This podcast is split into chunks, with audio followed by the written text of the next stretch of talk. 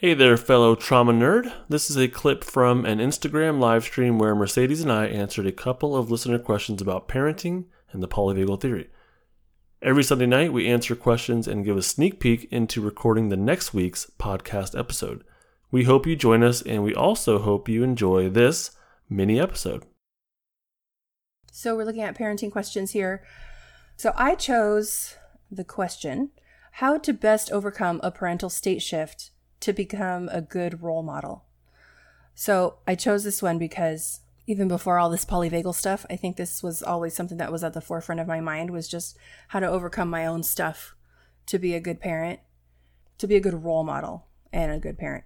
And, um, you know, I've, I've always kind of struggled with like anxiety stuff and whatever. And I've, ever since I was pregnant with the kids, I was just really aware of not wanting to like give them my anxiety, because I'm sure, you know, everybody develops their own anxieties in life. Like, I don't need to add my own to my kids' plate.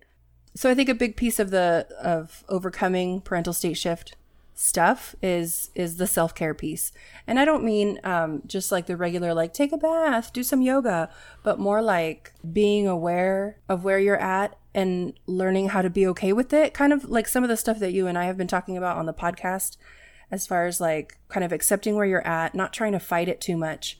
Because I think the best thing we can do is, as a good role model for our kids, is show them the process. It, it's ridiculous for us to try and be a perfect human being and show them that, because that's an unrealistic expectation to set. And so I think over the years, I've been learning to be human and show them what it means to be human in a kind, respectful, loving way, both to others and to myself. And, you know, it's always a, it's a path I'm going to be on, I think, forever. But that's something that oh, yeah. is, um, I think, it, I think that's really been helpful to me, is just kind of admitting to myself, it's okay to not be perfect. I don't want my kids to be perfect, so I don't need to be perfect, and show them that. So I think my answer to the question, how to best overcome a parental state shift to become a good role model, is really to just practice the things on yourself that you want to practice on your kids as well. So self-care and kindness and curiosity instead of judgment and evaluation. I'm glad that you picked this question. Um, there was only one thought when I was writing these out. There's only one thought that popped into my mind. It was about the word overcome. Mm-hmm. Um, I get stuck. I get stuck on the way people word things, because it yeah. tells us a lot about where they're coming from. Yeah. So how to how to best overcome a parental state shift, and they're, and I get it, and I I do the same thing. But when when you think about a state shift as if it's like, it sounds to me like it's attacking you, as if it's like something happening to me, versus this is a place where my nervous system is at. So it's not exactly something to overcome as if like to battle it, mm-hmm. but it's really more about like what you said. I think you said curiosity, mm-hmm. um, and to start from a place of curiosity, some acceptance, some non-judgment, versus this is happening to me. How do I fight back against it? And if you're in a shutdown place, like you're not gonna you're not gonna be fighting anything, honestly. Um, and if you're in a more of a fight place, you're kind of fighting everything. So I don't think you're gonna be able to come from a place of curiosity and whatnot.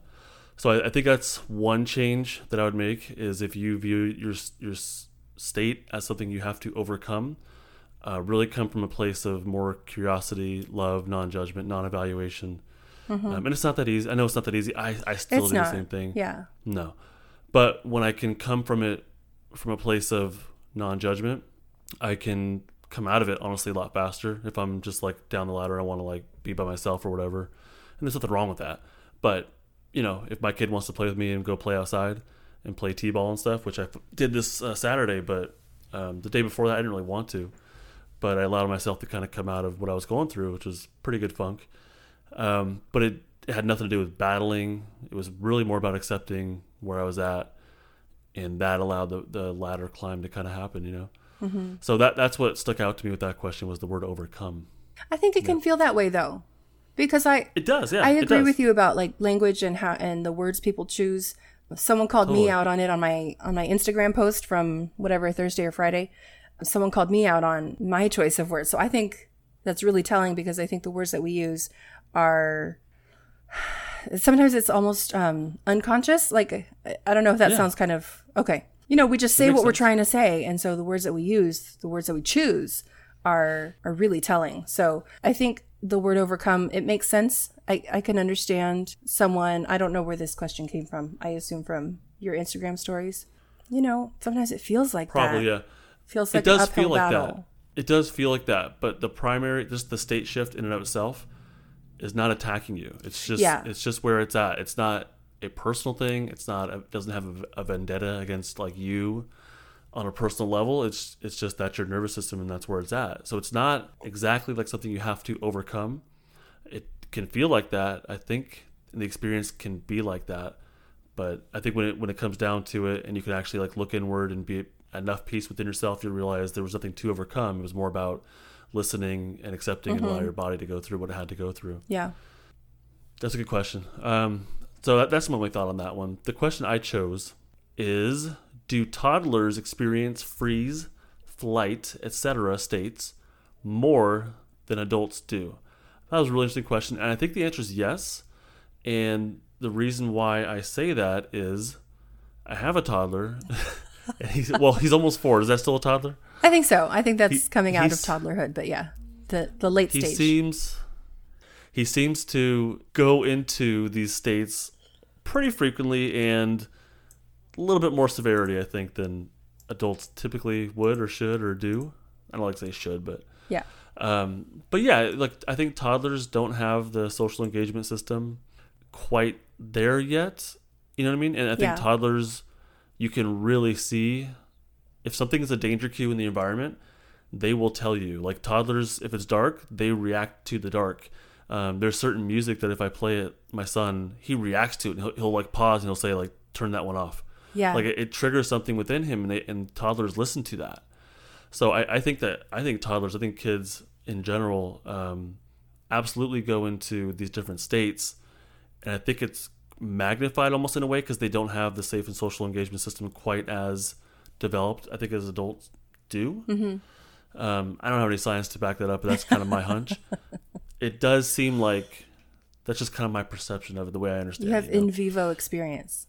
Pretty, it's pretty much, yeah, yeah, you know, yeah. That's pretty much it.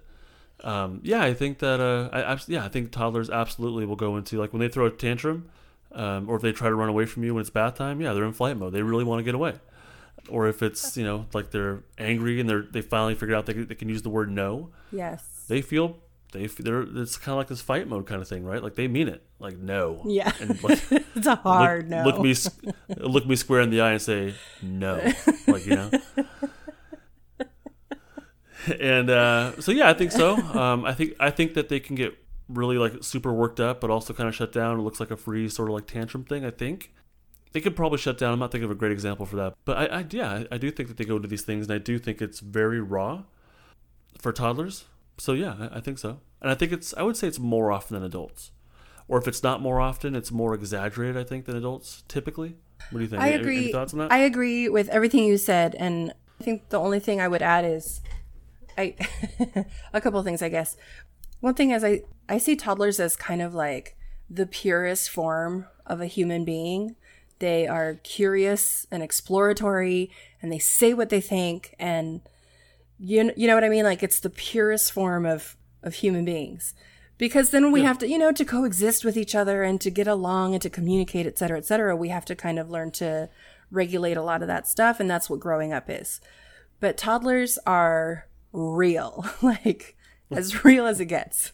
No means yeah. no, and that bathtub is not okay, and the dark, et cetera, et cetera. You know, I'm going to poke the thing that looks interesting with my finger and then stick it in my face. It's the purest form of humanity. And so I think that being said, like you said, I agree that I think they do go through the dysregulated states a little bit more than adults do. But again, because the point of growing up is partially to learn to regulate. And so they are in that purest form of just feeling and just emoting. Yeah, I agree. Yeah, yeah, my son, we went to a family get-together and all these, like, relatives. He doesn't, he's not around all that often, mm-hmm. but um, he's very shy. So when we walked in, he, you know, I had to hold him, and he puts his face, like, in my neck, you know? Like, he hides his face, you know? Yeah. And they're all safe people, but for him, but it's know, new, new place, and, you know, new danger people. Cues. Yeah, so yeah. he got a very, very raw, like, shy reaction, you know? And as adults, we can take that and kind of mask it and like force ourselves to get through a social interaction. I do that every day at work. But here's the th- I, um, right. But here's the thing, like interacting with coworkers. Uh, but anyone in particular? Toddlers don't. All of them. But uh, toddlers don't have that. Um, I don't think they really have that sort of same, like, I'll just sort of get through the moment and I'll fake it. Like, they don't really have that. They're still very raw in their, like, their lack yes. of a social engagement system. Yes. Well, and what I was going to say is, I don't know about you, but for myself, I mean, I've had those moments so many times where I wish I could just burrow into somebody's, you know, I wish my mom was there so I could just, like, snuggle with her and hide behind, because I don't want to deal with stuff. And I'm a grown woman, you know, so I, I get that. Yeah. And it's, again, for me, it's like, like you said, raw, and, and how I was saying, like, it's just pure, like, it's the purest form of being a human being. So it makes I sense gotcha. that they'd be yeah. like dysregulated. It's hard. Yeah. It's hard being a human. There you go. All right. We answered two questions. Yes, we did. Stri- strike those ones out. There we go. Struck. I hope stricken. I feel sad for the people that don't catch the live stream in the first twenty-four hours, because then it's just gone. I know. I feel gone sad for those people. Forever. Uh,